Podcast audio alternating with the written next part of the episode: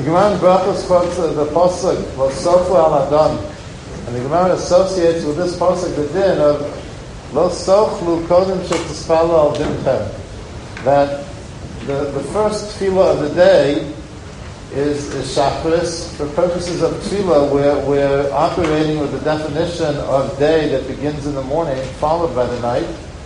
And before one eats, one is first supposed to daven. Lo sofu kodim shetzpalu al din chav. The simple pshat is that this is an isadur aisa, which the derech hasmachta the Gemara is associating with this pasuk. The Rambam Zechron Livracha, others point out that the impression you get from the Rambam in Sefer Mitzvahs is that the Rambam understood that this is actually an issa daraisa, that the Rambam the sheitah so, which we've been discussing, that the chiyut tefila, the daily chiyut tefila, at least once a day, is menatara, that this issa of eating before davening for the Rambam in Sefer Mitzvahs actually seems to be an issa daraisa. Be that as it may, well, what does the Isser entail? So the Rambam says, afilu mayim. In the Rambam's opinion, one's not even supposed to drink water before davening in the morning. That's not what it says in Shulchan Aruch. Shulchan Aruch says that one may drink water.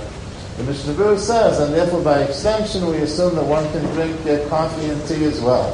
The Mishnah Berurah thinks that one is not supposed to add sugar to the coffee or tea. He's troubled with the fact that the Meninga Olam is to do so. Other poskim, amongst the contemporary poskim, for instance, with Zalman Oyabad, say no, that it is permissible to add sugar and milk, and that's the way one ordinarily drinks one's coffee, because the sort of the drink is defined by the main component, the main ingredient. The main ingredient is the coffee. The way we find coffee palatable is with a little bit of sugar and milk. And any other poskim who subscribe to that as well, that the hefter would then include tea or coffee with sugar and or milk. What happens if a person? The question will more commonly arise on Shabbos when davening is generally later. And let's say a person, for whatever reason, can't really hold out to eat breakfast so late until after davening.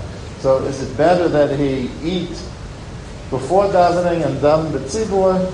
So the Mishnah Berurah writes in the Dia Halacha, he says that the Achronim say that in such a situation, it's actually better that a person should daven be yechidus and then eat afterward, rather than having to need to eat before davening. Have a very good day, everyone.